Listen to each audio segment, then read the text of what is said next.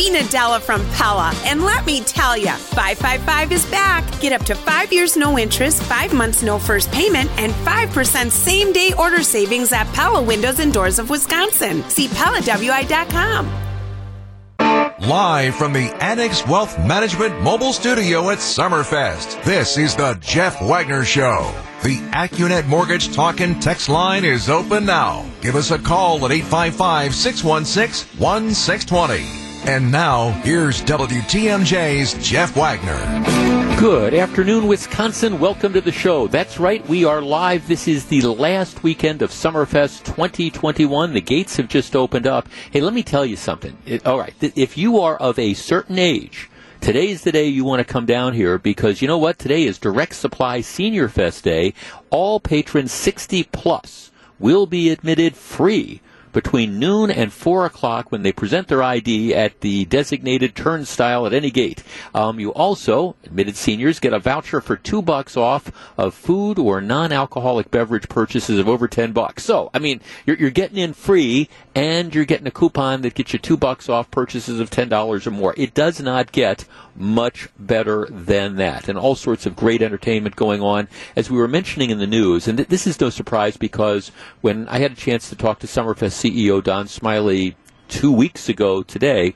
The the new Summerfest dates are out, and the new procedures for next year are out, and, it's no surprise that this this year is not a one off. Uh, next year, as part of an ongoing experiment, they are also going to be doing Summerfest not the traditional 11 days, but they're going to be doing it again over three weekends: June 23rd to 25th, June 30th, July 2nd, and July 7th to 9th. So it's going to be over nine days um, but back to it, its traditional time period in late June and early July. And I think what uh, Don Smiley had said is it, it's an experiment. I mean, nothing is written in stone, but the the general thing, Summerfest is always trying to tinker with stuff and figure out, all right, what can we do to make stuff better? And I know one of the things that they were looking at, and I understand that there's a lot of traditionalists out there who are like, well, I like the way that it that it used to be. But one of the things, I mean, one of the realities is that if if you look at attendance, what they found is the Sunday of Summerfest, both Sundays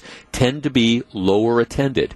Tuesday tended to be lower attended. So what they're trying to do is they're saying, okay, if we cut down the number of days, but put it over three weekends on days that people like to go out, Thursday, Friday, and Saturday, are we going to provide a, a better overall experience in addition, when it comes to booking bands, and that's a lot of what Summerfest is all about, it's easier to do it over three weekends than it is to try to, you know, fill in the, the Sundays and the Tuesdays and things like that. It, nothing is written in stone, but for next year, again, it's going to be over a, a three week period, just like this year, except back at the traditional time. And I think then after that, they'll, they'll take a step back and say, okay, what makes the most sense moving forward. My guess is they keep that format moving forward, but that's just a guess. I mean, things will tell. But the bottom line is we've got three more days of Summerfest. The weather forecast looks absolutely beautiful. In addition, Saturday, which is the final day of Summerfest, um, they, they've extended their Fan Appreciation Day. So here's the deal. If you were thinking of coming down Saturday, you can come down from noon until 7 and you can get in free. So before 7 o'clock, you get in free. In addition, the first 30,000 people that come through the gates on Saturday get a ticket valid for free admission for Summerfest 2022. So how cool is that? You get you get in for free and you get a ticket that lets you get in for free for one day next year. So I think the the folks at Summerfest deserve a lot of credit for in this pandemic world trying to make stuff happen. And they're, they're trying to make it the most fan friendly experience possible the first weekend, my general sense from broadcasting here was that the attendance was light. And, and there's all sorts of reasons for that. Again, it's a new experiment. Uh, you've got teachers that are back in school. You've got kids that are back in school, college kids that are away. So I, I think it's a different sort of world. And, and, whatever the numbers are this year, I don't think it really matters as much. The folks at Summerfest get credit for just pulling this off. And I think they're doing it in a very, very fan friendly way.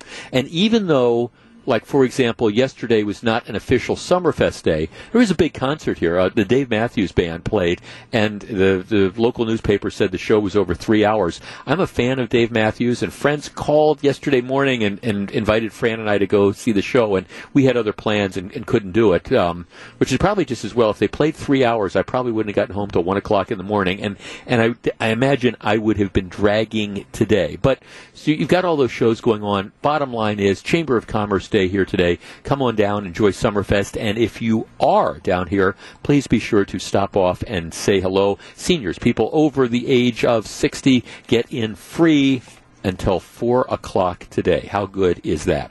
All right, it, we've been talking about all week. I was gone last week. We were on one of our listener trips.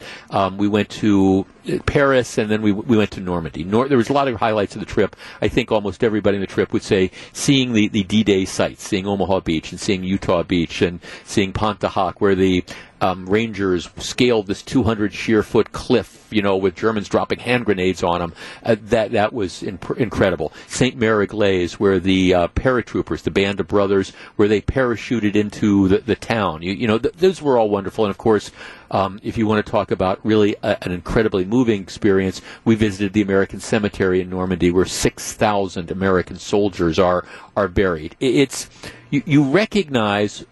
I mean, what really struck me last week was the sacrifice the greatest generation made and the exceptionalism of America. And, and, by that I mean, if for whatever reasons the United States had decided not to get involved in, in World War II and, and not to commit all the resources of this country, the, the, the, the world would be a much different place than it is today because you have that American exceptionalism. And I understand if you, you know, listen to some stuff in the media or you spend your time watching CNN or things of the like, you get the impression maybe that, that people, there are people out there that have disdain for Americans. And, and one of the things that really struck me last week, again, being in France, is how, how appreciated Americans are. Eh, there, there was not a place we went in Normandy where people weren't genuinely glad to see Americans. And I'm, it's not just because you know they they depend on tourism and they're glad to see Americans coming over there. That that's an element of it. But I mean, that there are there are generations. That, that grew up in France recognizing that America liberated them.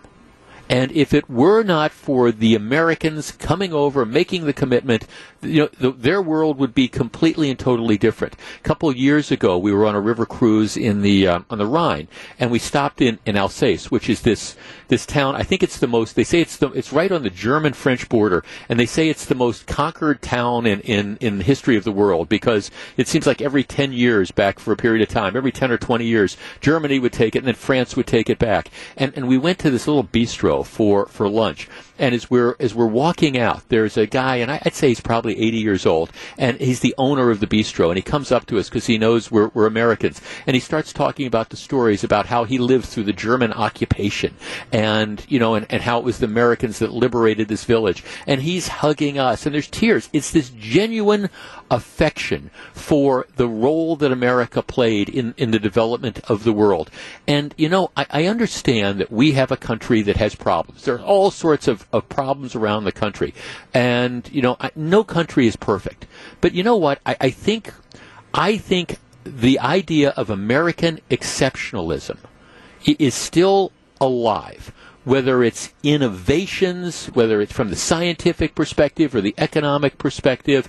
I, I, mean, I think this experiment in democracy, which is challenged from time to time, is still it's still great. And I was thinking about this because I was listening to st- some stuff the other day, and there's some younger people out there, you know, who have trouble with saying that America is the greatest country in the world well, we don't necessarily, we don't think we should have to say that America is the greatest country. You know, there, that's, that sounds like, oh, we're just puffing ourselves up. You know, there's, there's all these countries that are, they all think that they're great. Well, you know what? I have, as an American, no problem at all saying that I think even with all our problems, this is the greatest country in the world. Now, as evidence, I point to the fact that you see people from all over the world who are trying to get into the United States. You don't see a lot of people that are in the United States trying to get out of the United States.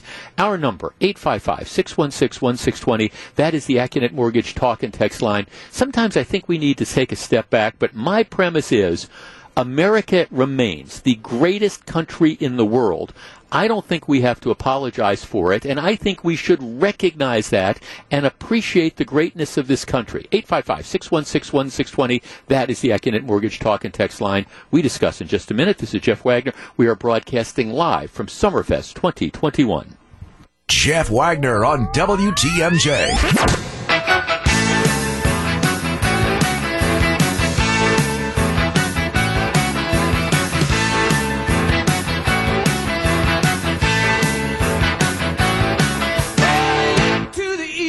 They look to the west, the third world wonders which way's the best.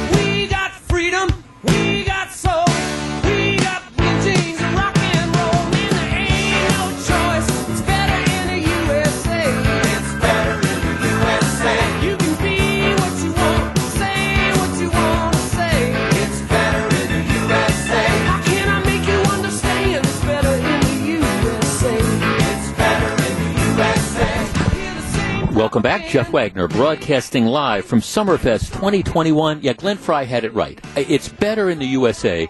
I guess it's a little frustrating to me that you have some people, particularly, I think some younger people, who don't feel comfortable saying that, oh, well, you know, we, we don't want to be puffing out our chests. We don't want to be talking about how great it is to be an American. I'm here to tell you it is great to be an American. And I understand that we've got problems in this country, but you have problems in all the different countries that are out there.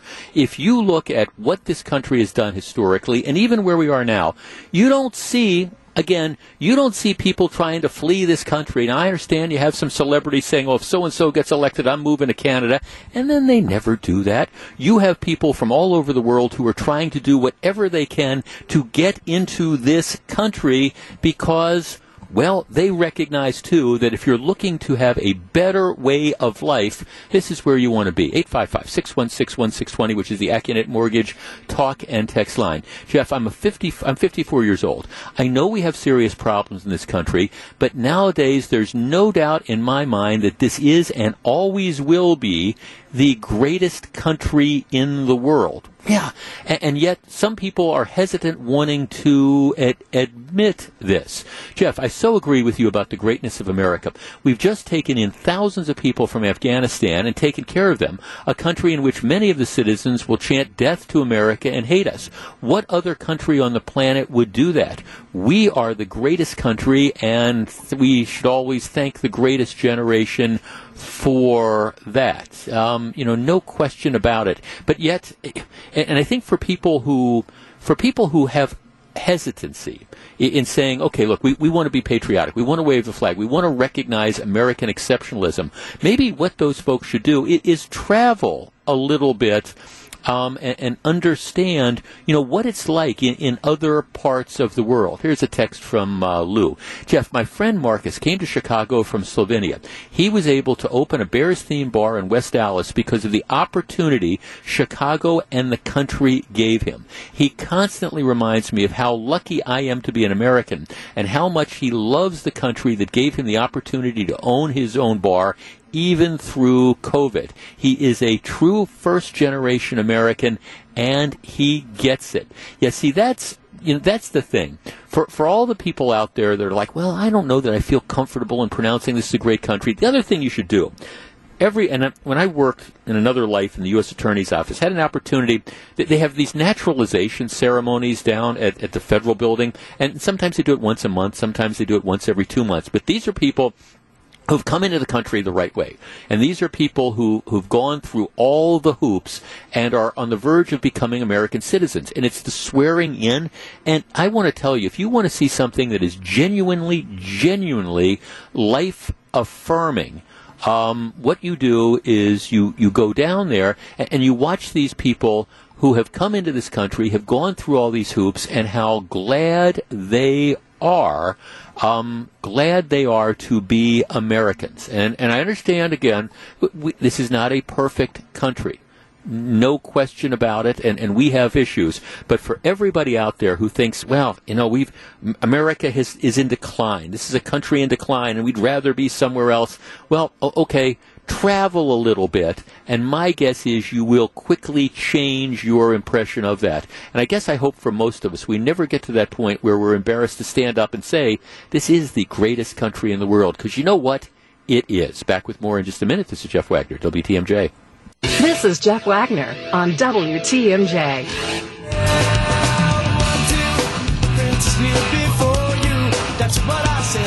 Welcome back. That is the Spin Doctors. They are playing this afternoon, 4 o'clock, Summerfest the Uline Warehouse. Come check it out. The WTMJ team, that includes me, broadcasting live from Summerfest throughout the festival. Three days left and our team isn't on the air, hanging out with fans. They are grabbing a bite at Major Goolsby's, which is located right down the way near the Briggs and Stratton Big Backyard, or at Major Goolsby's downtown, dangerously close to the Deer District. WTMJ and Major Goolsby's. Come see us at the world's largest music festival. The first legal beer that I purchased when I was 18 years old, and yes, the drinking age was 18 at the time. The first legal beer that I purchased when I turned 18 was on my birthday at Major Goolsby's. You know, and it, I still that, that the same the same table that I sat at way back when is probably still there. So check out Major Goolsby's. It is a legendary, absolutely legendary place.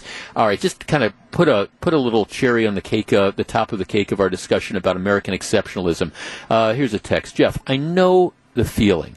I spent several years traveling across the world when I was in the military and now do a lot of traveling overseas as a civilian pilot. I often find myself thinking, it's their country, it's their rules. I am fully relieved every time I process through U.S. customs. Well, I think that there is certainly an element of that.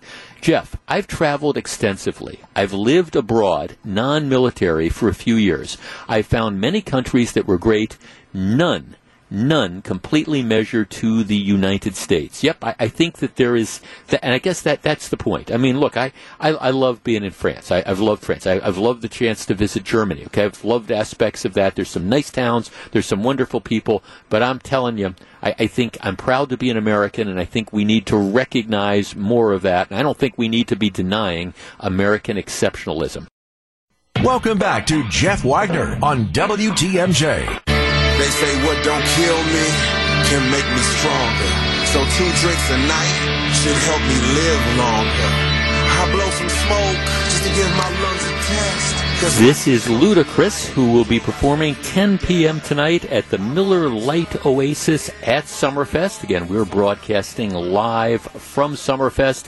It's the, uh, well, there's three days left, including today. The big gig is here, and WTMJ is your home for all things Summerfest. We bring you straight to the stage as we broadcast live every day from the Gruber Law Office's Sports Zone. It's the world's largest music festival on the biggest stick in the state, Wisconsin's radio station, News Radio WTMJ. Right during Melissa's news, she, she had a story about um, former Governor Tommy Thompson, who is I, I I got to know Tommy pretty well. I got to know him extremely well in 1994 when you know we were all running for office together, and and he's always been a force of nature. So if you weren't, the, the story is he's um, heading into surgery. Um, apparently his his shoulder is is messed up. He needs to have his bicep reattached to his, his tendon in, in his arm. Okay, so so you understand that those are the types of things that happen. But the the fascinating aspect of this story is is the fact is why he needs to have it. Now, look, I, I, I understand you as as we get older. Um, you know, stuff stuff happens. You know, you, you you have falls and things like that. All right, Tommy Thompson.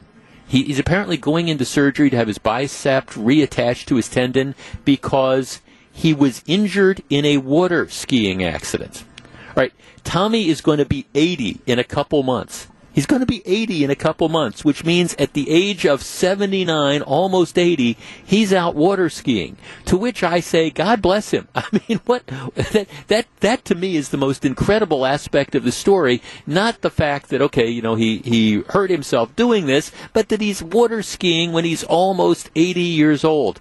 I hope first of all, I hope that I am around when I am almost 80 years old. And, secondly, I, I, can't imagine, I can't imagine water skiing at my age, but can you imagine Tommy Thompson is out there. He's water skiing at the age of 80. How amazing is that? And obviously we, we wish the former governor all the very best, but just what a, what a great story. I mean, out there water skiing at the age of 80. How cool is that? All right. I want you to imagine a situation. Let's say that you have the, the head of the Joint Chiefs of Staff who comes to the conclusion that Joe Biden is not up to the job. Comes to the conclusion that, that Joe Biden is unstable, senile, whatever um, has be based on you know his interactions. This is the Joint Chiefs of Staff, the head of it. Um, his interactions when he meets with the president, he's like, "Gosh, you know, I, I just I think he's losing it." I, I'm troubled by the fact that, you know, when, whenever he goes off script, the White House turns off the microphone so he can't say things. I've had these meetings and I'm, I'm really, really concerned uh, about this. And the, because you're concerned about, I don't know whether or not Joe Biden is with it, you start to wonder that the head of the Joint Chiefs of Staff says, boy, I, I, I wonder, you know, what, what this guy might do. And so, what you decide is you're going to tell your subordinates, look, here's the deal. If Biden does anything that I think I don't know, I don't know, might might get us into a, a wartime setting or something like that. I'm going to I'm going to slow walk it. You know, we're going to delay the, the orders.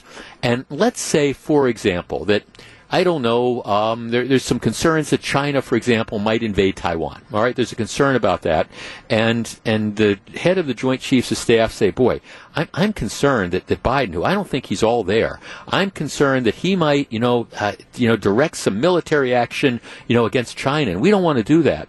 So the head of the Joint Chiefs takes it upon himself to call up his counterpart in China and say, "Look." here's the deal. I, I'm worried that the president is kind of unstable, but I want you to know that any order that he might give me that would order the military to get involved and, and take action against you, you don't have to worry because, first of all, I'm going to try to slow walk it. And secondly, um, I will call you in advance and tell you that the attack is coming. All right, now this is the head of the of the depart of the Joint Chiefs of Staff. Can you imagine somebody saying, "Hey, I'm concerned that Joe Biden's not with it," and and calling a, a foreign country and telling that person, "Don't don't worry. If if the president orders military action, I'm going against you. I'm going to do everything I can to delay this, and then I'm going to call and, and tell you that this would be happening." Uh, imagine back, all right, just got back from Normandy. Imagine in 1944 if, all right, the uh, Dwight Eisenhower decided that, hey, Franklin Roosevelt is losing it. So here's what I'm going to do. If, you know, when he authorizes D-Day to go ahead, I'm going to, I'm going to slow walk D-Day and I'm going to call Germany and I'm going to say, hey, don't worry, before we invade, I'm going to call you and tell you we're doing that. Well, of course, you know, of, of course, Eisenhower wouldn't have done that. And I, but you can imagine the, the, situation there. And there's lots of words that you would throw around to describe this. And I, am hesitant to use the word treason because that's a big word. But it, nobody would do that, would they? Well, all right, that brings us to the fact that if you wouldn't do it for Joe Biden, and you wouldn't do it for Franklin Roosevelt, was it appropriate to do it when Donald Trump was the president? Now, it's difficult to piece together reality, but if you've been following the story, the head of the Joint Chiefs of Staffs, a guy named Mark Milley, and, and decorated military veteran, long time career, 40 years almost in the military, highly decorated, highly respected. Well, the story, Bob Woodward, who's the reporter for the Washington Post, who, you know, was credited with kind of, you know, starting to, to break the Watergate scandal. You know, Woodward has a new book about the, the last days of the Trump administration coming out. It's called Peril. That, that's the book.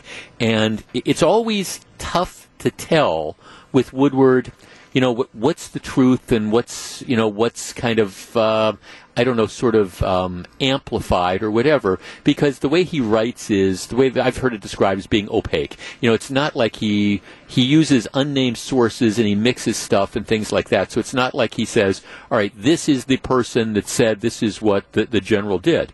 But the book alleges that General Milley called China's top military commander before the November election. Okay, so this is before the vote, and said, if we're going to attack, I'm going to call you ahead of time.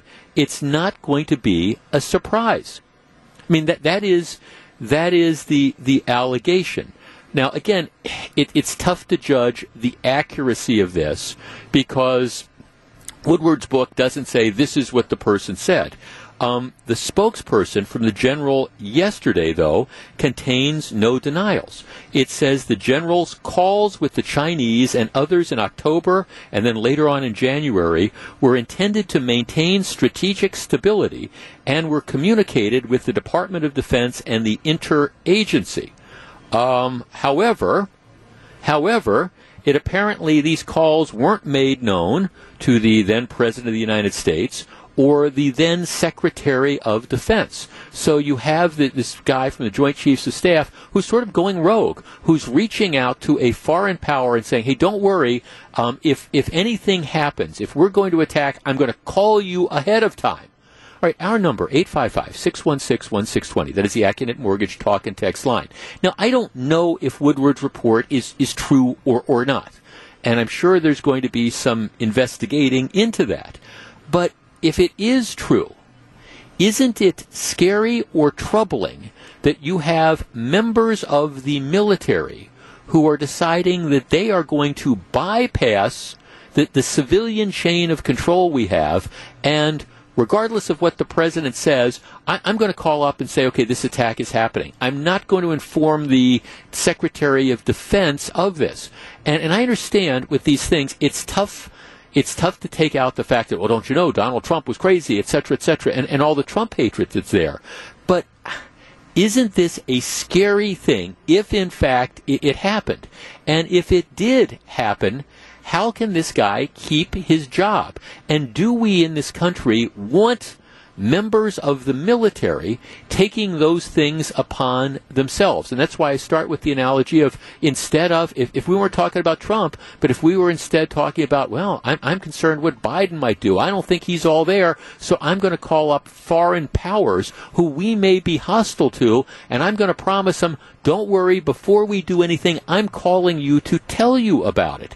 855 616 1620. That's the Accunet Mortgage talk and text line.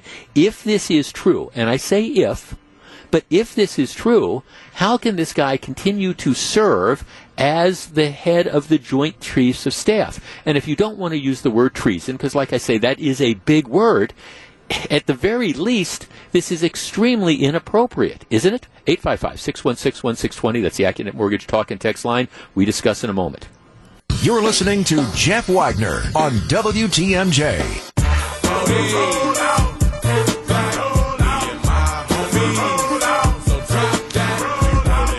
We are once again broadcasting live from Summerfest. Three days left in the festival. That is Ludacris performing at 10 o'clock this evening on the. Uh, um, 10 o'clock this evening on the uh, Miller Lite at the Miller Lite Oasis. So come on down and, and check that out. I, I just look. I, I, understand, and some of the people who are trying to apologize or being apologists for this behavior say, well, it, it's not uncommon for, for example, for generals to have conversations, in this case, the head of the Joint Chiefs of Staff, to have conversations with his military counterparts um, across the world.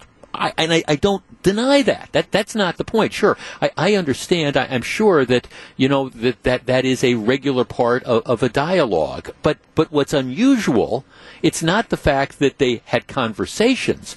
It's the fact that this general, if these allegations are true, is so far outside the chain of command as to be unbelievable. Because it's not, am I surprised that, gee, at some point in time, our head of the Joint Chiefs of Staff might have conversations with the, the head of the Joint Chiefs of, of the, of the People's Liberation Army in China? No. I mean, I get that. Or Russia. But what is, what's different about this is if these allegations are correct, he called him up and said, Look, I, I, am concerned that the president is erratic.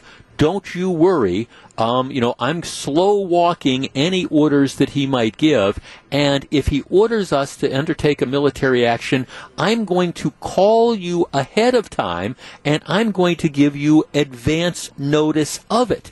That is, that's the unique aspect of this. And again, I, I, you don't know the facts because it's just being reported in this book. But it is interesting that you know the, the state, this general's spokesperson put out a statement, and, and they didn't they did not deny that this is exactly you know what ended up happening in this regard. So it's not the contact per se. It's what the contact amounted to. Essentially, I'm, don't worry, I'm not going to follow the orders of the President of the United States. And not only am I not going to follow the orders, but if he gives one of these orders, I'm going to call you ahead of time to let you know the attack is coming. Jeff, if I contacted the CEO of my employer and told him my manager was no longer fit to make any future decisions, I suspect that I would be walked out the door. Well, I suspect that you might as as well. Jeff, isn't the same as Russian collusion that everyone was yelling about? Well, you know, you know, maybe, maybe exactly that. But again, look at look at where we're going with this particular thing, and and take Trump out of it. Now, I, I understand for a, lot of the people in the mainstream media, it's the the idea is okay. Trump was insane. He was getting complete. But keep in mind, a lot of these conversations were even before the the election. All right, that, but I get it a lot of people don't like Trump. Trump was insane, etc., etc. But that's not that's not what the issue is. The issue is going outside of the command stuff. And again, I go back to this premise: take out Trump.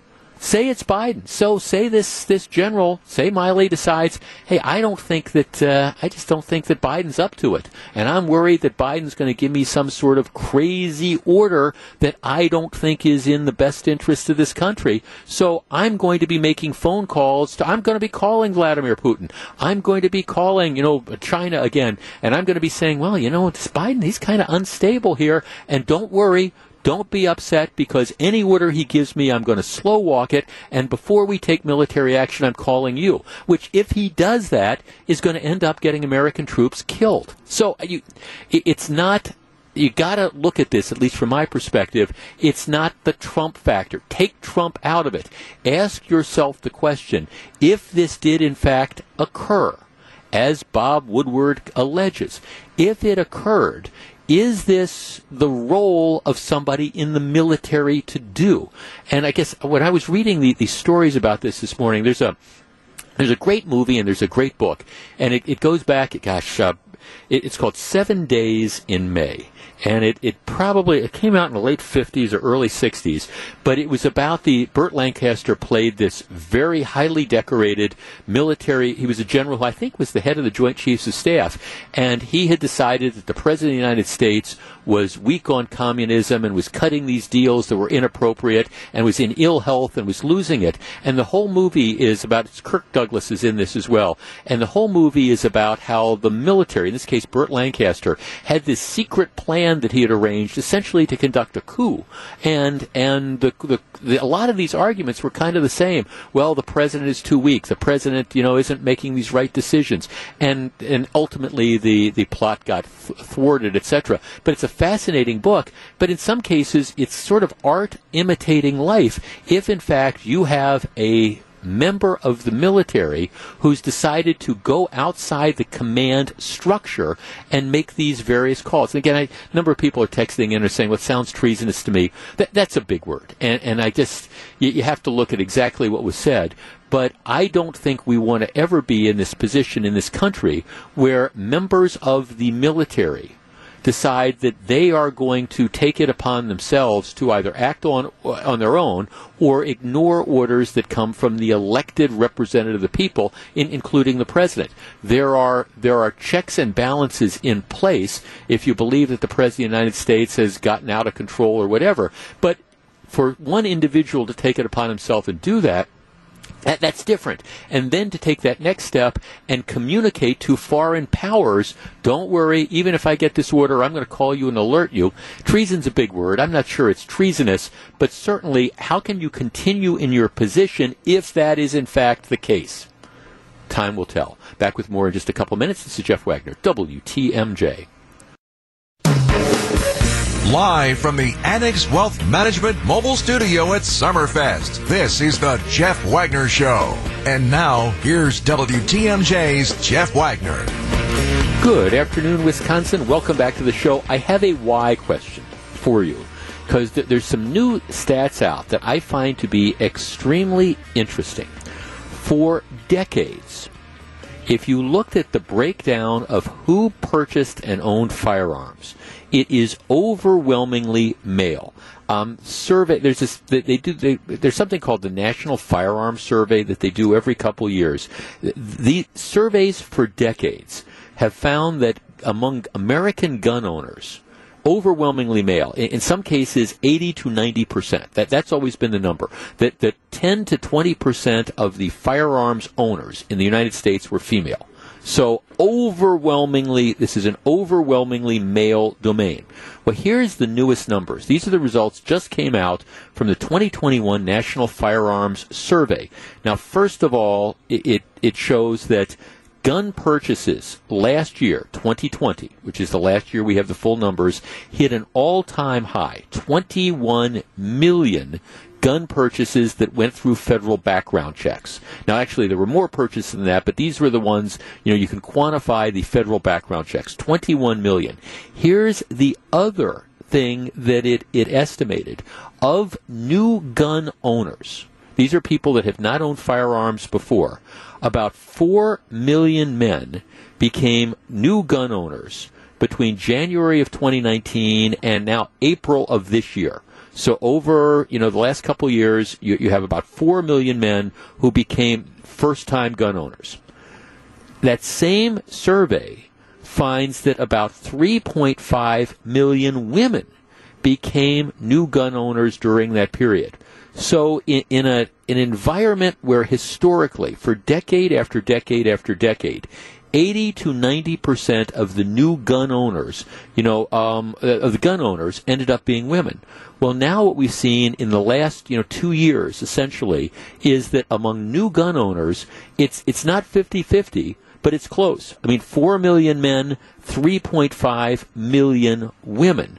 You know, the other thing that they are finding is that the, the gun ownership is incredibly diverse. I mean, historically, the, the number of, of existing gun owners, it would be overwhelmingly male and it would be overwhelmingly white. Well, here's what the, among new gun buyers, 55% were white, 21% were black, 19% were Hispanic. Among new women gun owners, 28% were black. So almost 3 out of 10 of these these women, the new women gun owners who purchased it, they were they were they were African American. They were black. All right, our number, 855-616-1620. That is the Accunet Mortgage talk and text line. There, there's no question that there's something going on here with regard to the purchase of firearms. Firearms, more firearms being sold now than probably at any point in time, and an overwhelmingly large number of women are starting to purchase guns. People, females who would have never considered owning a firearm before are, are now buying. Now again, it's, it's not quite as many as the men, but it's not, it's not this 90-10 and 80-20. It's now, you know, 55 45. Our number, 855 616 1620. That's the Accunet Mortgage talk and text line. All right, here is my question. What, what do you think is going on? What is it about the world we're living in? What is it about what's going on now that is inspiring or causing or motivating so many women to become first time firearm owners? 855 616 1620. That's the Accunet Mortgage talk and text line. And if you are one of those women who, over the last couple years, has made that decision to go out and, and become a, a gun owner for the, the first time, I would be incredibly intrigued to find out why it is that you're doing that. 855-616-1620. That's the Accunet Mortgage Talk and Text line. I have some theories as to what's going on, but the explosion of new gun purchases are are being driven in, in large part, or at least in a good deal in part, by, by female purchasers of guns. We discuss in just a moment. 855 616 1620. That's the Accunet Mortgage Talk and Text line. Jeff Wagner on WTMJ.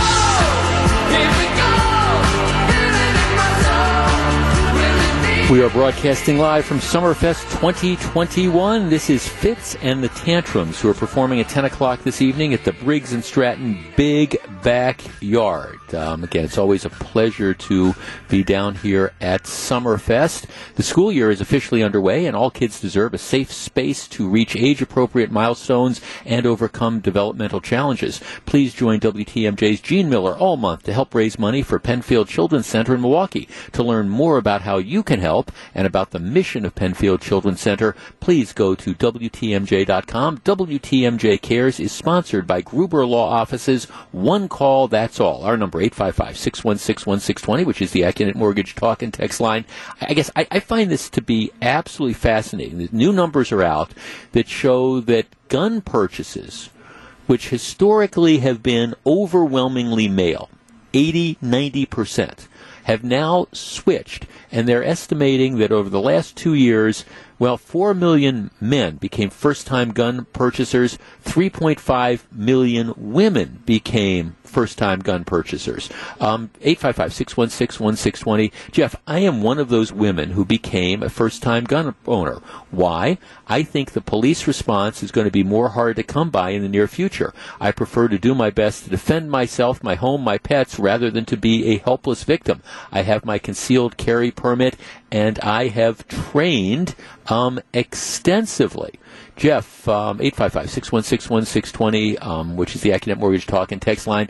All you have to do is watch the end, um, as you watch the, watch the 10 p.m. news. As you just said, it is the world that we live in. Well, I think there's an answer to that as well.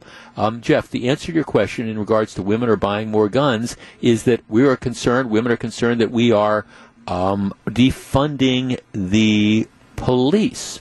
Well, there is an element of that as well that's out there. Another text, Jeff. I think most people are feeling a need personal protection because of the lawlessness that is allowed to happen. See, that's an intriguing point because in, in the story I'm looking at, and they're they're, they're focusing on this this female gun club that, that really took off in a big way in San Diego, and they're interviewing the women, and, and one of the things, a repeated comment is look, there is a concern that civilian authority might not be able to protect people. And there's all sorts of references to the various riots, and I understand some people are uncomfortable with using the word riot, but let, us face it, what went on in Kenosha last year, for example, was, was a riot.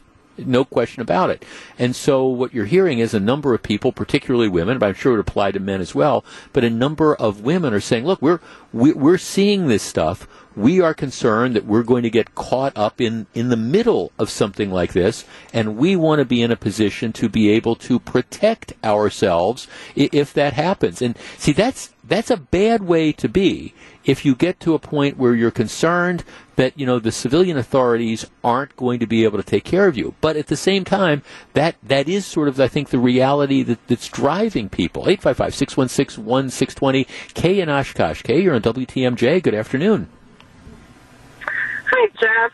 Um, okay. I have to say, about four years ago, I got a gun and my concealed carry permit. And um, at that time, it was more of a situation of someone stalking me, which uh, mm-hmm. my husband was going to have no part of. So I took care of that and didn't want to be just a helpless victim. But um, by the time last year rolled around and seeing all of the craziness, whether it was in Kenosha or just big cities throughout the country, and then the defund the police and you know so i'm i'm repeating some of what um you have already said but i just realized thank god i have this and i will be renewing it this month actually. Uh-huh.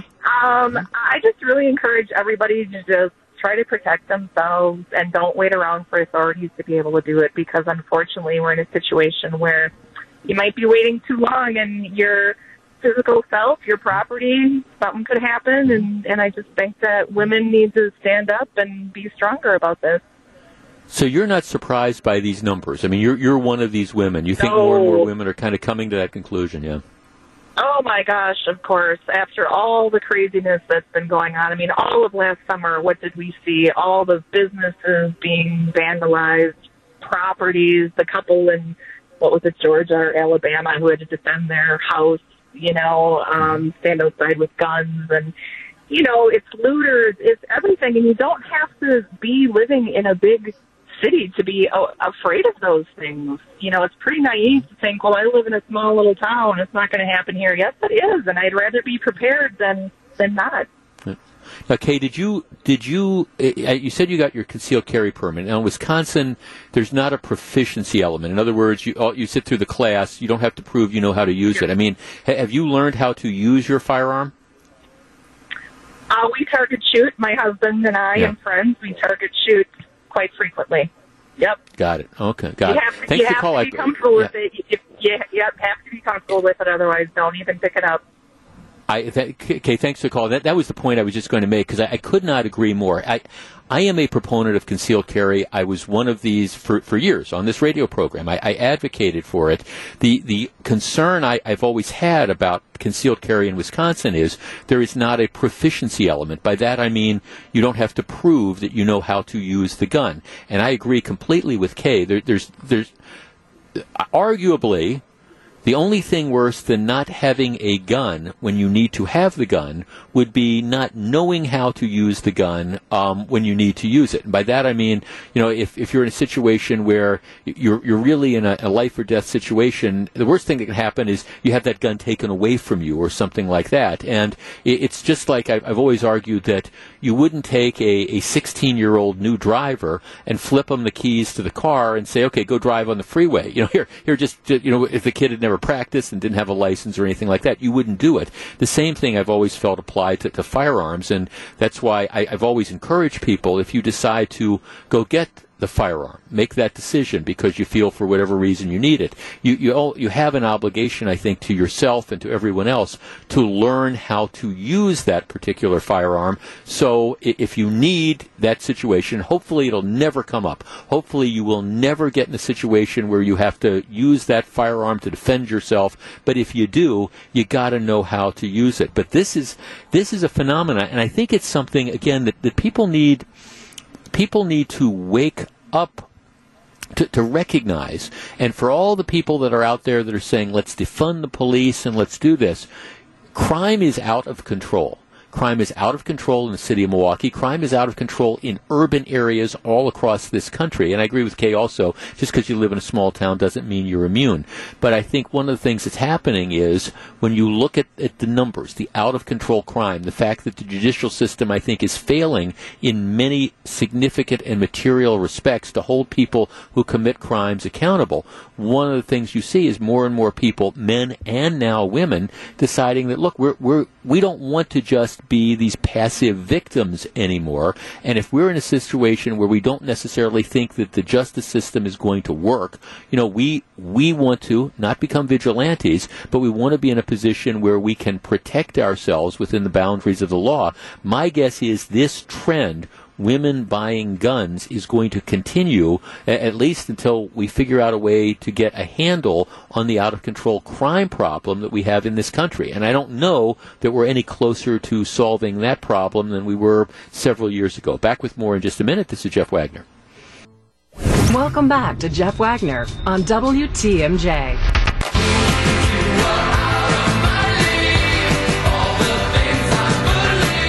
Once again, this is Fitz and the Tantrums performing 9 o'clock this evening. We are down here at Summerfest at 10 o'clock this evening. They're at the Briggs and Stratton Big Backyard. The 43rd Ryder Cup is coming to Whistling Straits next week, starting tomorrow through Monday. The 60,000 square foot Ryder Cup Shops Merchandise Pavilion will be open to the public from 9 in the morning till 6 o'clock at night. No ticket necessary. Go on out to Whistling Straits this weekend to pick up your official Ryder Cup merchandise. Beat the crowds and get your photo taken with the Ryder Cup trophy which is as close to the Ryder Cup trophy as I will ever get. Admission and parking is free. For more information, visit RyderCup.com and be sure to tune in to WTMJ all next week for in-depth Ryder Cup coverage presented by Delzer Lithograph. Yeah, that's that. That is going to be a really, really big deal. All right, political correctness run amok. The Madison School District has just decided, apparently they are in very deep discussions with the idea that they are going to end out of school suspensions for kids, um, kids, um, young kids up to the fifth grade. So in other words, if you have a child that, I don't know, brings a knife, you have a fourth grader that brings a knife to school, you have a fourth grader who is aggressively attacking and, and, beating up other other kids in school. If you have a fourth grader or a fifth grader that is incredibly disruptive in the classrooms, one of the ways they handle this is is after they try other things, they, they will suspend the kid. All right, you, you, you can't come to school because you pose a threat, you pose a danger to other people in the class, right? Makes sense. You know, you don't want to be suspending kids willy nilly, but it, at some point in time, don't you have an interest in having to protect everybody else in the class and in allowing the kids who want to be there to learn to learn? Well, the Madison School District is about ready to nix that policy. Why? Because they are concerned that a disproportionate number of, of certain types of kids, like people of color, are, are, are being suspended, caught up in that. And so what they're going to do is they're going to get rid of the policy because we don't want to be accused of being racist or whatever by suspending the, these kids. Right. To which my point would be, is there ever an end to political correctness? Now, obviously, in my opinion, the suspensions should be colorblind. You know, if you, if you're sitting and you're disruptive in classes, and you're not letting anybody learn, to me it doesn't matter whether the kid is white or black or brown or whatever. If they're being disruptive and you can't get them to stop, what you need to do is you need to get them out of the classroom. If you have a child, again, regardless of what color they are, who is coming to school and bringing a weapon or is provoking fights and you know getting into all this trouble and stopping the other kids from learning you, you got to get him out of the classroom or her out of the classroom. And to me i mean again it doesn't matter. Color doesn't matter. This is one of the things where you got to be absolutely colorblind. But the idea that we are now going to stop removing these kids who are the problems from the classroom simply because we're afraid that too many of this type of person or that type of person might get caught up get caught up in this is absolutely absurd. At some point in time, don't we have to have an interest in for the kids who want to be there? Don't we have to do everything we can to create a safe environment for the children and an environment where they are in the best position to learn. And if that means removing disruptive students, regardless of you know who those kids are and regardless of what their ethnic background is don't we owe it to all the other kids to do exactly that? Well i guess out in madison they think the answer to that is no. Don't go anywhere. Jeff wagner is back right after this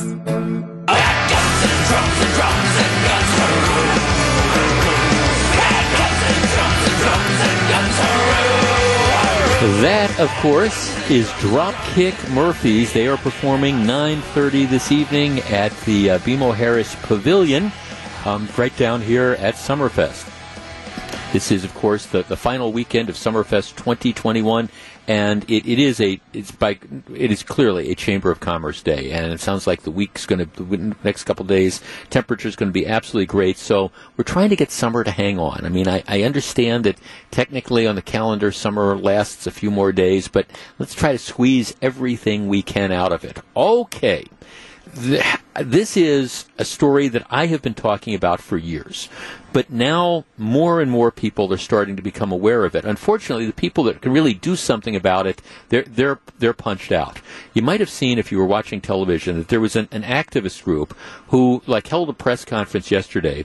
They have been concerned about the the uh, increasing amount of reckless driving that has been going on in, in and around Milwaukee. And in particular, their perspective was it's disproportionately affecting um, some of the minority communities. And, and, the numbers do appear to, to bear that out. But but reckless driving is, is a problem all over the area. But um, a petition, let's see, a thousand people signed a petition urging a, a more aggressive dealing with the whole situation of reckless driving. And of course, there's been 38 deadly wrecks in Milwaukee so far, according to the Reckless Driving Task Force. The police have stepped up over the last couple months, have tried to step up enforcement. And I guess the numbers I was looking at, they say that um, more than 14,000 tickets have been written over the last seven months. And of those 14,000 tickets, about 60% were for speeding. So okay, you know they're they're they're writing tickets for this. Now, of course, here's the way it works. Um, speeding in general is not going to be considered to be criminal. Um, in Wisconsin, the first offense for reckless driving is a fine of between twenty-five and two hundred dollars. 25 and $200. The second conviction for reckless driving is a fine of between 50 and $500 and up to a year in jail. Now obviously if the crash, if the reckless driving leads to a crash, then then that's a different and more severe penalty. But in general, if you get stopped and, and you get a ticket, it's going to be 25 bucks or it's going to be 50 bucks. And candidly, I'm not sure that there's evidence of anybody who's been convicted of multiple reckless driving situations, absent you know, great bodily injury, who, who's who's gone to jail. It, it just doesn't happen. And so this activist organization that filed these petitions, they said, look, the, the law's got to get tougher. There have to be consequences for this because people are are dying. My position would be, right now, I, look, I, I'm all in favor I'm all in favor of being aggressive and pulling people over. All right, I, I, I believe in that. But let's face it, giving somebody who is driving 90 miles an hour and blows through a, a red light, who may or may not um, have a driver's license, giving that person a, a ticket for $25 or $50 is beyond beyond ridiculous because my guess is they're not going to pay it anyways. I mean, if you're driving without a driver's license and without insurance and you blow through a red light, giving you a $50 ticket, you're going to just tear up the ticket. And, and yes, then you can suspend the license, assuming somebody has it, but they're going to continue to drive. This, this idea that we can, you know, give these tickets and that's going to stop this is absolutely crazy, at least in my mind. It seems to me that if we are in fact going to get serious, and matter of fact that this group was talking about this, you, have got to make the penalties meaningful. And that means taking away the cars.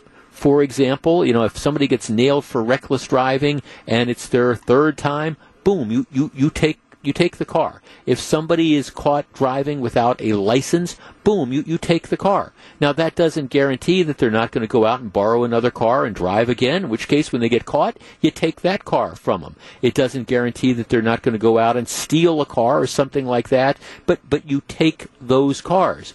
And then you start actually saying, all right, look, here's what we're going to do. We've got this house of correction that's out there, and all right, this is now your second offense, reckless driving. You're, you're going to do three months in the house of correction. And yes, I know that you're not going to like that, and yes, I know it might have some implications, but we've got to get this message across because what we are doing now, just writing tickets, and I'm not against writing tickets. I, I, I support all the work that this like reckless driving task force is trying to do, but just giving somebody a twenty-five $5 ticket or a $50 ticket when they have no intention of paying it and know that there's going to be essentially no consequences, no real world consequences for not paying it, it's, it's almost like why bother? 855 616 1620. That's the Accunet Mortgage talk and text line. Seizing cars sending people to the house of correction, not waiting until they kill somebody or seriously injure somebody by their reckless driving. Because at that point, yeah, they're, they're, they're going to go to jail. They're going to go to prison. But isn't it too late at that point?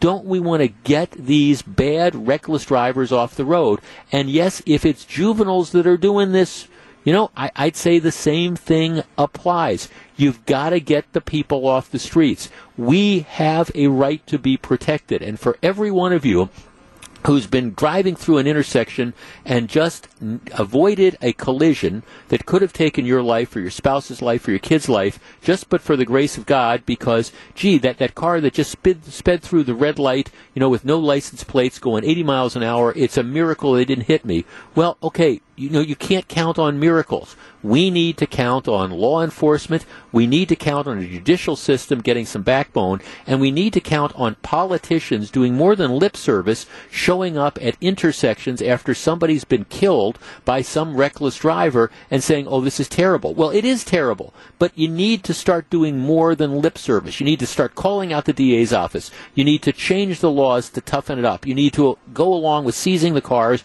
And you need to hold judges accountable when they don't hold the bad guys accountable. 855 616 1620. That's the Accunet Mortgage Talk and Text line. We discuss in a moment. Welcome back to Jeff Wagner on WTMJ. Some may be from showing up, others are from growing up. Sometimes I was so messed up and didn't have a clue. I ain't winning, no, I. And we are broadcasting live from Summerfest. Uh, three days left, including today. That's Dropkick Murphys again performing at 9:30 this evening at the. Uh, BMO Harris Pavilion. I am looking at the stage right now from our location. 855-616-1620. That's the Accunet Mortgage Talk and Text line.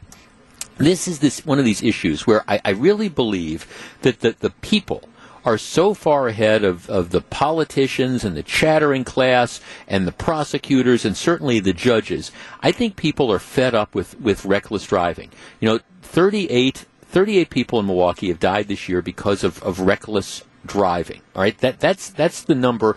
Lots more have been injured, and in many cases, it's just there. But for the grace of God, go I. When you watch somebody blow through an intersection at 80 miles an hour, we've written thousands of tickets. My guess is.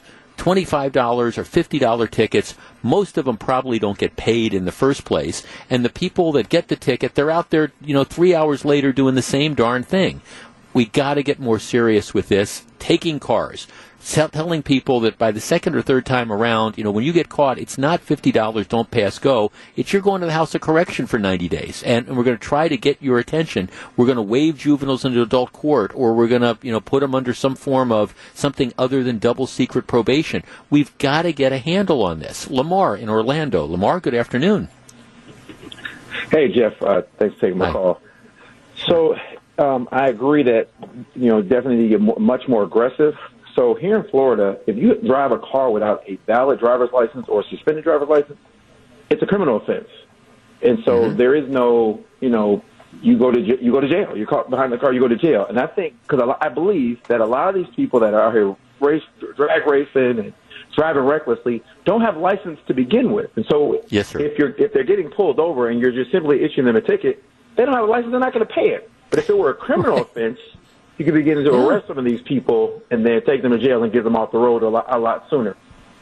Right, and and then do the other thing to it, which is seize the cars. I mean, now, grant that doesn't help you if the car's stolen or something like that. But but but for those people who are are doing this stuff, or the kids that are driving with mom and dad's car or whatever, start taking the cars, and then you know make people pay exorbitant fees to get them back. But you know, it's I, I, I love the idea of getting more serious with this. And, and you're right, Lamar. I, I think a disproportionate number of these people who are doing it, first of all, they're kids, and secondly, they're people who don't have driver's licenses. And and give them a fifty dollar ticket, you could just I'm sure the police could tell you the stories of them just watching them tear up the ticket, throw it out the window as they drive off.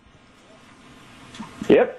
But if they get more So, aggressive, I think that you know they got to do something to get more aggressive to get these guys off the road. And I think that that's step one. I, I agree. Thanks for the call. I appreciate it. And- really, just say, look, we're, we're not going to tolerate this. Now, I, I have a I have a text from somebody. I'll, I won't identify him, but this Jeff. The reckless drivers, many already have been stopped numerous times. Most cars in these situations involve stolen cars, and they're juveniles. They're on probation, but the problem is they're simply turned over to their parents again and again, and these are parents who have no control over the kids. Elected officials need to pass law that make judges able to deal with this. Well, well, yeah, and in juvenile court, I mean, keep in mind that the, the whole approach is we don't want to hold the kids accountable. Well, all right, this is the 14th time that you've been caught in that stolen car driving 90 miles an hour. Well, you know, don't do it a 15th time or we're going to really get serious. Well, at some point in time, don't you, and I would address this to the people who are juvenile court judges, don't you feel an obligation to try to protect society in general?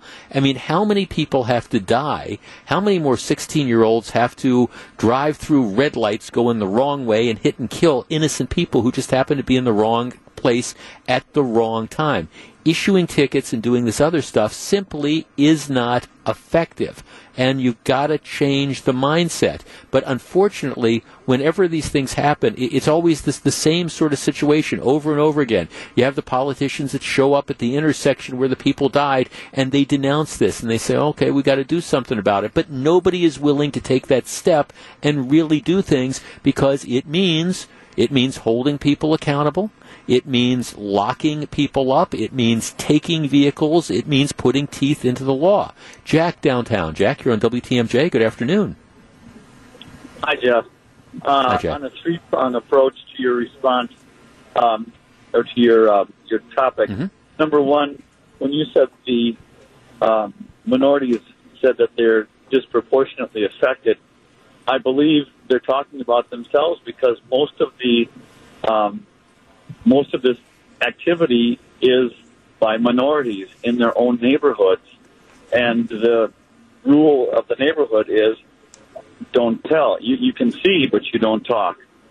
Okay. Number two, you have the judges who uh, these people go before as defendants, and they won't even put them in jail overnight Yep. Because they don't Yep. want anybody to get COVID. Okay, and then, Yeah. like you said, they're going to do uh, how many offenses are they going to get before they do anything about it? Well, we don't want you to die in jail. Well, you know what? Then make better choices, for goodness sakes. No, no, Jack, thanks for the call. Yeah, it, it, well, that's it. And, and here, I mean, here's actually the numbers I was referring to. Journal Sentinel has this. Black Wisconsinites historically had been less likely to die in car crashes than whites and Hispanics until about 2013. By 2018, about 17 of every 100,000 black Wisconsinites died in crashes, compared with 10 whites and 9 Hispanics across the state. and I think that what that's reflecting is the the incidence of this reckless driving, the, the kids with the stolen cars driving at the high rate of speed, it, it's now starting to become more and more prevalent, particularly in majority minority communities. And then you're, you're seeing the effect of this. Because look, let let's face it, you got some 15 year old or 14 year old bunch of 14 year old kids in a car driving 90 miles an hour who blows through a red light. The police try to pull him over. We know the scenario. Police try to pull him over. They take off, and you know more often than not, it ends with somebody driving the car into a tree or something like that. People die. Sometimes they drive the car into other cars and people die.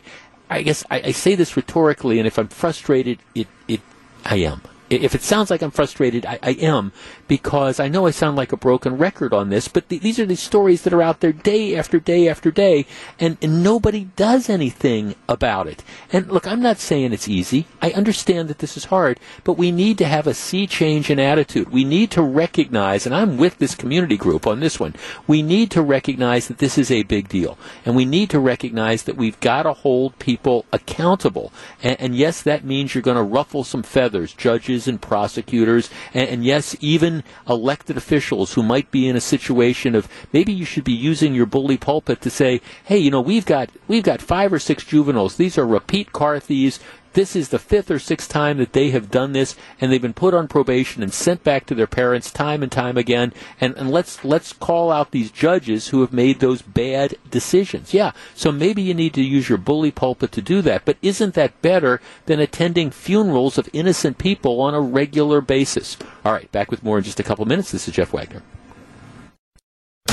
Live from the Annex Wealth Management Mobile Studio at Summerfest, this is the Jeff Wagner Show. And now, here's WTMJ's Jeff Wagner. Good afternoon, Wisconsin. Welcome back to the show. Hey, if you're coming down to Summerfest, be, be sure and stop off and say hi. Matter of fact, we are in the, the area right behind the Gruber Law Office's Sports Zone, and right just next door to us is our, our, our counterparts, uh, my colleagues, my teammates from uh, WKTI, ESPN 94.5 Milwaukee. Matter of fact, I was walking by, and Tony Smith and Steve the Homer True, and Steve and I go back a long way. I just did five minutes on their show. Hopefully, I didn't get them in too much trouble, but whenever you're doing a show with Steve True, you, you know he he's going to lead you down those areas. But we had a lot of fun. But if you're coming down to the area, be sure and stop off and say hi. We we just absolutely love it. Three more days of Summerfest, and as Melissa was talking about during the top of the hour newscast, Summerfest has confirmed what what Don Smiley told me a couple weeks ago. Next year, they're bringing back the same format that they used this year, but it's the more traditional dates. In other words, three days, Thursday through Saturday for three consecutive weekends. I understand, and then, then they're going to evaluate. My guess is this is going to be at least something they do for the next few years to really try to get a fair indication because this year, it, the Summerfest is in September and you've got the whole, the pandemic background uh, on this whole thing. So this year, whatever the numbers are and stuff is, is not, I think, going to be a representative sample. But for people who are the traditionalists, and gee, I, I, I loved it when it started on Thursday and then ran all consecutive days through the a week from that Sunday. The, the, the truth is they're trying to experiment with things. And, and the other reality is uh, there, there's always this you're putting on an event like Summerfest. There's this this fine line between you, you want to you want to make it as fan friendly as possible, but at the same time you, you want to arrange things in such a way to attract the largest crowds possible without overcrowding things. And and the truth of the matter, this is just the reality, is especially around here, the the, the big nights where people are more likely to go out are Thursday night, Friday night, and Saturday night. That that's just reality. Historically, if you were to look at Summerfest attendance numbers. Um, Monday, that's one of the reasons they dropped Mondays 10, 15 years ago. Monday was always a, a very low attended day because people don't go out on Mondays.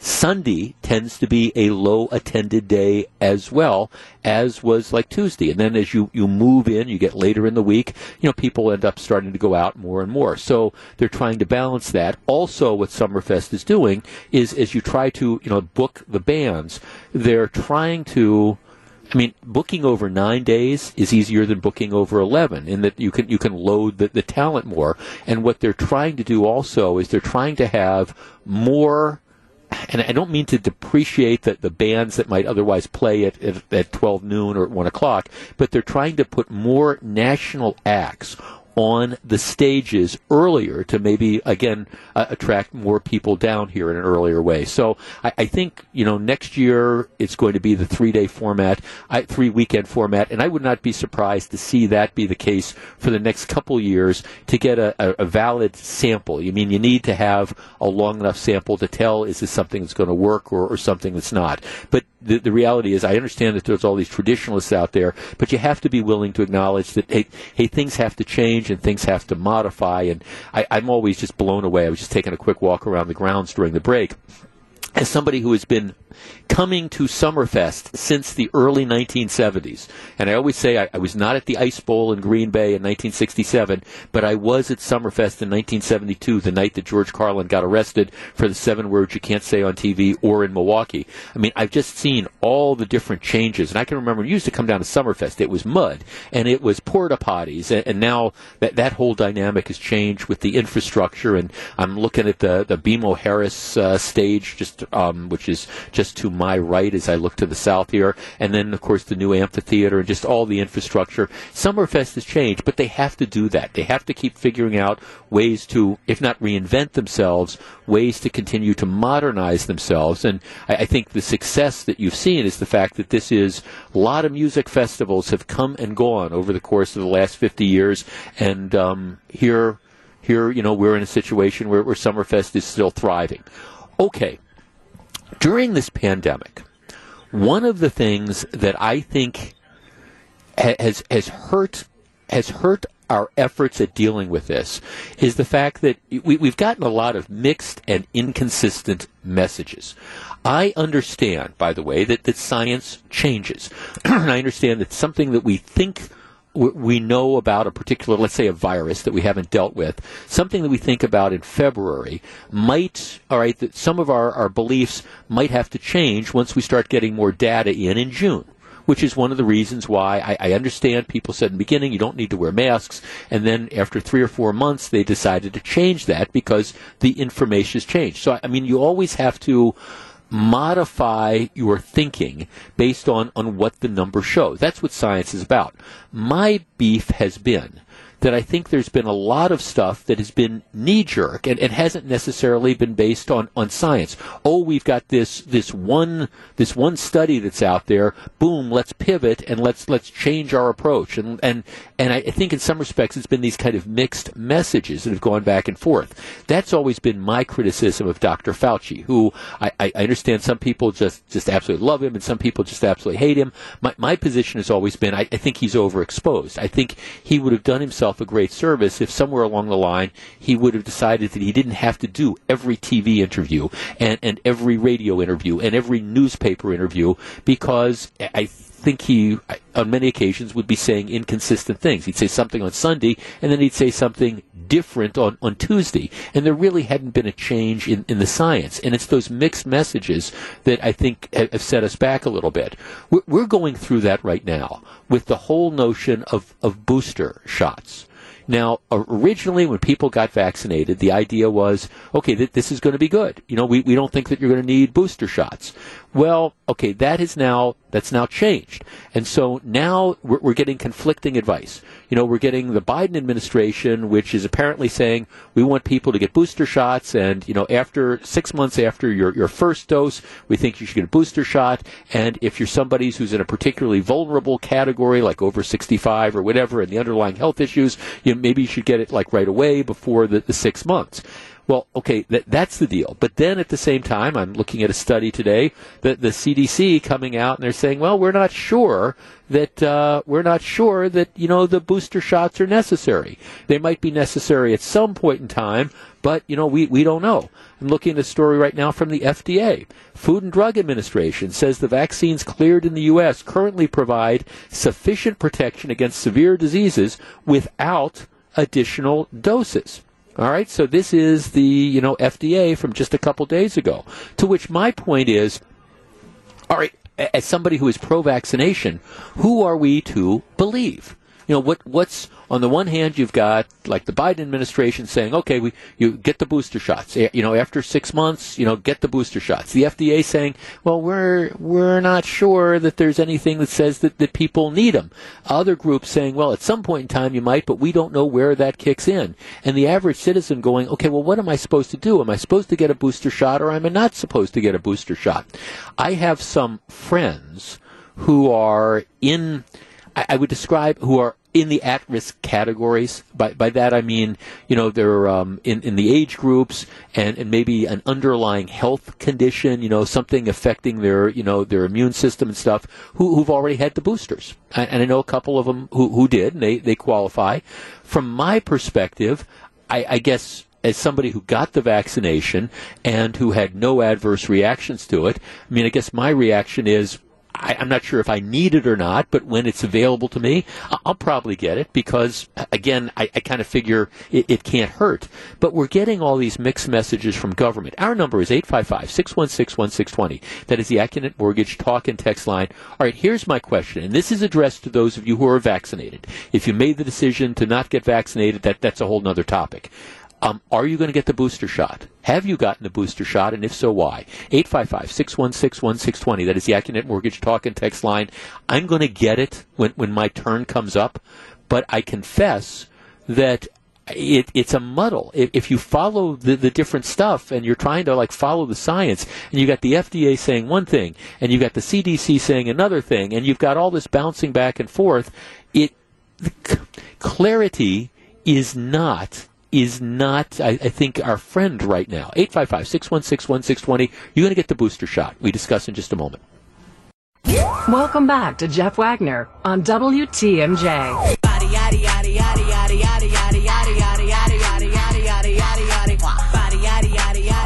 That is Megan Thee Stallion. She is performing tonight. She is the headliner at the American Family Insurance Amphitheater down here at Summerfest. 855-616-1620. That's the Accunet Mortgage Talk and Text line. I, I, think in, in battling the pandemic, in some cases, the government its own worst enemy by, by putting out inconsistent advice. And I, I, as I said earlier, I understand the science changes. And, and you, of course, you, you have to be willing to move with that. But in this whole area of booster shots, though, I don't think anybody knows what the answer is. You got the Biden administration administration, which is heavily pushing booster shots. You've got the FDA, which is saying, well, you know, we're, we're not finding convincing evidence that they're they're needed. And the more you get this, uh, at best, this lack of clarity, I, I think the more difficult it is to convince the American people what they really should be doing. Dave and Hubertus. Dave, you're on WTMJ. Hi, Jeff. Um, I have been double vaccinated with Moderna, and I had minimal side effects from doing that. And Right. I, I was done in, by the end of March. And I'm pretty dead set against getting a booster because I, I don't see enough proof that it's going to do anything. It's I think it's too early to say um, it's worthwhile. They don't have any proof, and, they, and they, like you said, you're getting mixed messages as to what you should do. Right, and, and that's, I mean, I, I have a text here from somebody who said, I got the booster shot because I, I know what's right to do for my health and others. I'm not selfish like non believers. But, but that misses, that misses the point. I mean, I agree everybody should be vaccinated, uh, but at the same time, I, you know, if, if they don't know if you need the booster shot and there's not compelling evidence or at least there's conflicting evidence as to whether the booster shot is necessary. Don't, don't I just think people need to be leveled with, I guess, Dave, one one way or the other. I, I agree, and I guess I'm willing to wait. Um, I don't know if that's till December or January or when, but I'm willing to wait and see what results they can come up with to say whether it's really beneficial or not. Yeah. Now, thanks for the call. I appreciate it. I get see, and and my as as I was saying earlier, I, my my feeling is for me as an individual, I had no problem. I, I mean, I had COVID, and I know I had antibodies, but okay, I got the vaccines, and and I had no reaction at all. And so my sense is, for me, I'm probably going to get the booster shot because in my case. No adverse reaction, and that doesn't mean because I haven't had one in the past, I wouldn't have one again. But I, I'm not concerned about that, and I guess I figure it can't hurt. That that's sort of that that's the conclusion that I am, am coming to that I just don't think it, it can hurt. So going to go ahead and do it. And like I say, I do know people who've had the booster and no adverse reaction to it at all because again, you want to. I- I want to do everything I possibly can to assure that I don't get sick from this and don't give other people the stuff. But I, I do, given the vaccine hesitancy that's out there, I think the government needs to but before, for example, the Biden administration comes out and, and pitches this heavy, you know, you, you got to figure out, okay, what's what's the basis of this? And I understand there's a study in, in Israel that says that these boosters, particularly the one I think Pfizer, lose effectiveness over time, and, and maybe that's the case. But but that's why when we're following the science, I think what we have to end up doing is okay, understanding is there a consensus with the science because the confusion that you cause on boosters, if you don't think that that um, is, is ammunition that the people who are reluctant to get vaccinated in the first place do, well, you- you're just kidding yourself. Bob in Wauwatosa. Bob, you're on WTMJ. Good afternoon. Yeah, how you doing, Jeff? Yes, Bob. Um, I'm 81. I suggest that everybody really get out and get that booster. There was a conclusive article yesterday in the Wall Street Journal, 5,000 words at least, giving the case for it. Um, I've been calling all my friends. Uh, I've got the, like I said, I've got the third shot. Moderna and Pfizer have both published the fact that the antibody levels have dropped down. Moderna said after six months, some places it's down to 34%. Now, everybody's different, so you might, uh, you're probably, you're younger than I am, and as we know each other, and the fact is, is that, uh, you're pretty healthy and in good shape, and it's not for you so much, but the guys over 65, if they have anything, especially if they're overweight, Andre Johnson, right. right now, he's way overweight. My daughter's a doctor, and she said, you get the, you get this disease, and you get the inflammation in the lungs, and the body with all this extra weight just simply cannot handle that inflammation, and that's why my sister died. Who was also overweight. And the father mm-hmm. died. Madison. Yeah. It's the big Bob, thing. Bob If thanks for calling. Sorry, your, your cell phone. diabetes. Yeah, I appreciate it. I'm sorry, your, your phone's breaking up a little bit. But yeah, I guess that's, and, and like I was saying, that the people I know who have gotten the booster shot are, again, people who fit into a couple of tho- those categories. Again, with, you know, immune compromised sort of issues and all. And, and that's why I, I will, like I said earlier, when when my, I'm I'm not pushing my way to the front of the line, but I mean when when it would be my turn, I, I will probably do it because I figure again, in my opinion, it, it probably can't hurt. But I guess that the larger point to me is I think the government, t- t- the way out of this is to, I think, be clear and upfront. And I do think it's important to follow the science. The problem is that we, we don't know what the science is. And, and this is one of these classic examples where I think, for example, I think the Biden administration would have done well to pull back a little bit until we, we knew for sure what, what is the policy going to be. Because having the CDC saying one thing and having the FDA say something else, that that doesn't give people confidence in the system. But just like you, Bob, when my number comes up, I'm, I'm going to get the booster because I figure, what the heck, I'm going to get the flu shot this fall too. Matter of fact, I got a notice from my um, medical provider saying it's time for the flu shot. I get the flu shot every year as well. All right, when we come back, we're going to find out what Eric Bilstead has on his mind for Wisconsin's afternoon news. This is Jeff Wagner broadcasting live from Summerfest 2021.